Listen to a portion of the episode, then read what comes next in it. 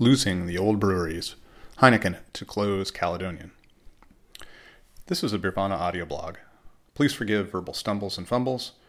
And when you're done listening, consider a tasty pint from one of my partners, the Guinness Brewery of Dublin, Ireland, and Baltimore, Maryland, pFriem Family Brewers of Hood River, Oregon, and Reuben's Brews of Seattle, Washington.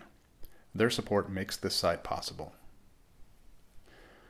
On a dark November 15th, a decade ago, I pointed my wee Vauxhall southwest and started navigating the cramped streets of Edinburgh on my way to the Caledonian Brewery. It was my first and still only nighttime brewery tour, and I can't say I minded. Edinburgh is a dark, moody city, and this 150 year old brewery was a bridge to the past, when the town's skies were smoke black from the uncountable smokestacks, many of them breweries, and locals called the town Old Reekie, or Old Smoky. In an era of rationalization, Edinburgh lost its great breweries. Well, most of them. Caledonian forged ahead, making Moorish ales of antiquated styles as lagers began decimating local, local beer. At the turn of the 20th century, three dozen breweries pumped smoke into the skies, but by the time I arrived in 2011, only Caledonian remained. Citing efficiencies, Heineken, Caledonian's owner, is stripping the city of its last great brewery. When I arrived at Caledonian well after sunset, I found a damp Victorian building filled with ghosts. That is, of course, typical. Old breweries compact time and preserve it. The hands of old brewers are evident in every dent and scuff. Their habits are preserved in the movements of the brewers they trained. When I stepped into the brewhouse, wort steaming and foaming in weird bespoke coppers, it might as well have been 1869. Since Heineken announced this decision a couple of weeks ago, a few have called to save the old place, recognizing its cultural import.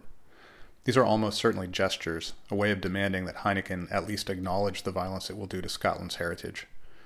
Back in the city's heyday, Caledonian was never the most notable or successful brewery. In its longevity, though, it may be the most precious. The United Kingdom has a finite and ever diminishing number of pre 20th century breweries. Because they are fixtures of industry and held by private interests, they are not considered part of the cultural trust. UNESCO can't save them. Instead of looking at the old pictures of floor maltings like they have at Caledonian, tourists could go to museums and see painted pictures painted by artists who may never have even visited the city. Yet breweries did more to shape Edinburgh than dozens of institutions that may get more tourist attention now. Because Caledonian isn't in public hands, an executive in Amsterdam gets to decide its fate and Edinburgh's. Go see the old breweries. I'm not that old, and I've seen a number of them passed into memory. They've been around, that they have been around a century or three doesn't mean they'll survive the year. Most of the old ones are in private hands, which is good, because not a one of them is efficient. They are magnificently outdated and funky. Somewhere along the line, they become museums and perhaps mausoleums. Everyone who works there knows it, even if the public and city elders don't. They are literally irreplaceable. I don't know when the bulldozers will come to Caledonian, but if I were nearby, I wouldn't wait.